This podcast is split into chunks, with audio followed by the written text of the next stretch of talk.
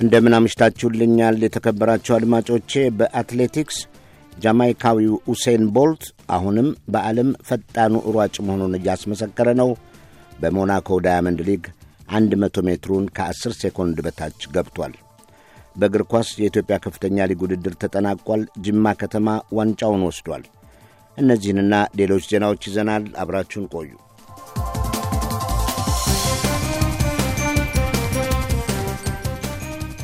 ባሳለፍነው ሳምንት አርብ ሞናኮ ላይ የተካሄደውን የዳያመንድ ሊግ ዜና አላስቀድም።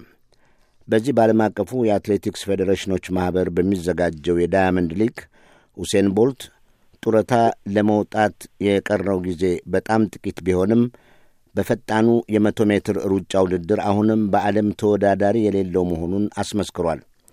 የሰላሳ ዓመት ዕድሜ ያለው ቦልት ምንም እንኳ በአርቡ ዳያመንድ ሊግ አጀማመሩ ላይ ጥቂት የደከመ መስሎ ቢታይም 30 ሜትር እንደ ሮጠ ፍጥነቱን ጨመረ።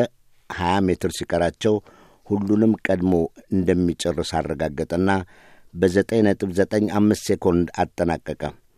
በጣም በቅርብ ከሚከታተለው አሜሪካዊው አይዛያ ያንግ በ0.03 ሴኮንድ ነው ቀድሞ የጨረሰው። የደቡብ አፍሪካው ሲምቢኔ አካኒ ሦስተኛ። በዳግማዊ ሉዊ ስታዲየም አርብ ዕለት ሌሎች የተለያዩ ውድድሮችም ተካሂደዋል። በአራት መቶ ሜትር ወንዶቹ አፍሪካውያን ናቸው ነግሰው የታዩት። ቀድሞ በአሜሪካውያኑ ፈጣን ሯጮች ተይዞ መቆየቱ ይታወሳል። አርብ ዕለት ግን አንደኛው የደቡብ አፍሪካው ቫን ኒከርክ ዌይድ ሲሆን ጊዜው 42 ሴኮንድ ነጥብ 73 ሆኗል። የሁለተኛና ሦስተኛነቱን ስፍራ የወሰዱት የቦትስዋና አትሌቶች ናቸው። ማካዋላ አይዛክ ሁለተኛ፣ ቴቤ ባቦሎኪ ሦስተኛ። በወንዶቹ 800 ሜትር ኢማኑኤል ኮሪር ከኬንያ ቀድሞ ገብቷል። ካናዳ ሁለተኛ። አሁንም በወንዶቹ 1500 ከአንደኛ እስከ ሦስተኛ ተከታትሎ የገቡት በኤሊጃ ማናንጎይ የተመሩት የኬንያ አትሌቶች ናቸው። በሦስት ሺህ የዩናይትድ ስቴትስ አሜሪካው ኢቫን ጄገር በ80129 አንደኛ ሲሆን ኬንያዊው ቤሬክ ኪፕቾጌ ሁለተኛ ሆኗል። የከፍታ ዝላይና የጦር ውርወራ ውድድሮችም ተካሂደዋል። በዕለቱ የፖላንዱ ሊሴክ ፒዮትር አምስት ከሰማንያ ሁለት ሜትር ዘሎ አንደኛ ሆኗል። የቼክ ሪፐብሊኩ ኩዲሊካ ያን እንዲሁም ፈረንሳዊው ሚናልዶ ኬቨን አምስት ሜትር ከሰባ ሁለት ዘለው የሁለተኛና ሦስተኛነቱን ስፍራ ወስደዋል። ሌሎች አራት አትሌቶችም አምስት ከሰባ ሁለት ዘለዋል። የሞናኮውን ዳያመንድ ሊግ ዜና በዚሁ ላብቃ። በቅርቡ ለንደን በምታስተናግደው የዓለም አትሌቲክስ ሻምፒዮና ውድድር ኢትዮጵያ ከ800 እስከ ማራቶን ባሉት ርቀቶች የሚሳተፉትን አትሌቶቿን አዘጋጅታለች። የስም ዝርዝራቸው ግን ይፋ አልተደረገም። ተከታትለን እንደወጣ እንገልጻለን።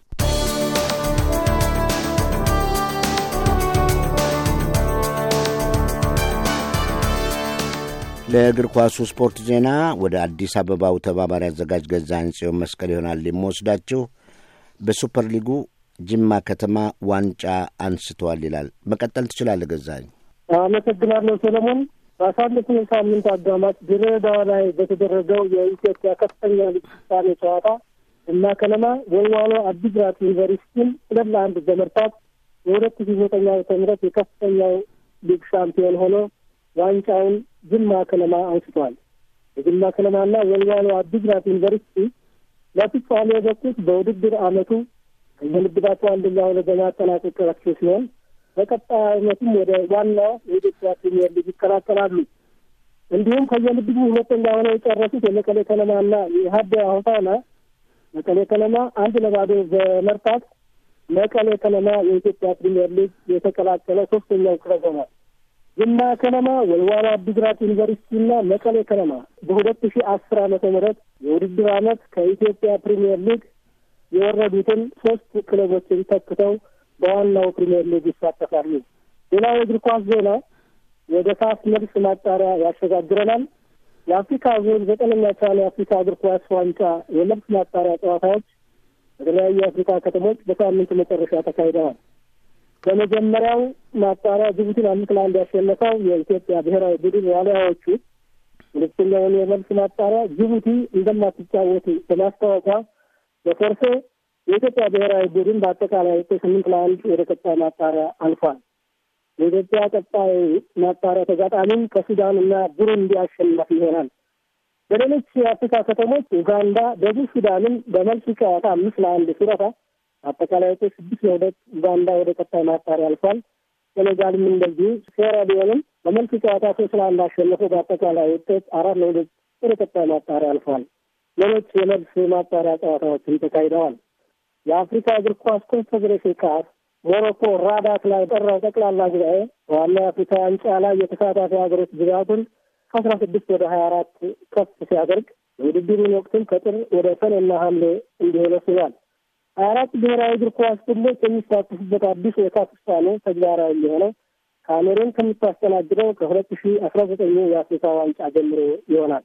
የተሳታፊ ቡድኖች መብዛት የፉክክሩን ጥራት ከመቀነሱም በላይ ለአስተናጋጅ ሀገር አስቸጋሪ ይሆናል የሚል ተቃውሞ በአንድ በኩል፣ በሌላ በኩል ደግሞ ማጣሪያውን ማለፍ እያቃታቸው እንደ ኢትዮጵያ ያሉ መድረኩ ለናፈቃቸው ሀገሮች የተሳትፎ እድል ያስገኛል ብለው የተሳታፊዎቹን መብዛት የሚደግፉም አሉ። የአፍሪካ እግር ኳስ ኮንፌዴሬሽን ፕሬዚዳንት ሚኒስትር አህመድ አህመድ በቅርቡ አዲስ አበባ ላይ በከፍተኛ ድምፅ ብልጫ በተመረጡበት ወቅት እንደተናገሩት በካፍ ውስጥ አዳዲስ አሰራሮች የማናመጣ ከሆነ እኔን በስልጣን ወንበሬ አታዩኝም ብለው እንደነበር ይታወሳል። የሆነ በኔ በኩል ያለው ሰለሞን ገዛኸኝ ጽዮን መስቀል ነበር ከአዲስ አበባ አመሰግናለሁ። በዚሁ እናብቃ። ሳምንት በተመሳሳይ ዝግጅት እንገናኛለን። እስከዚያው ሰላም፣ ደህና ቆዩን።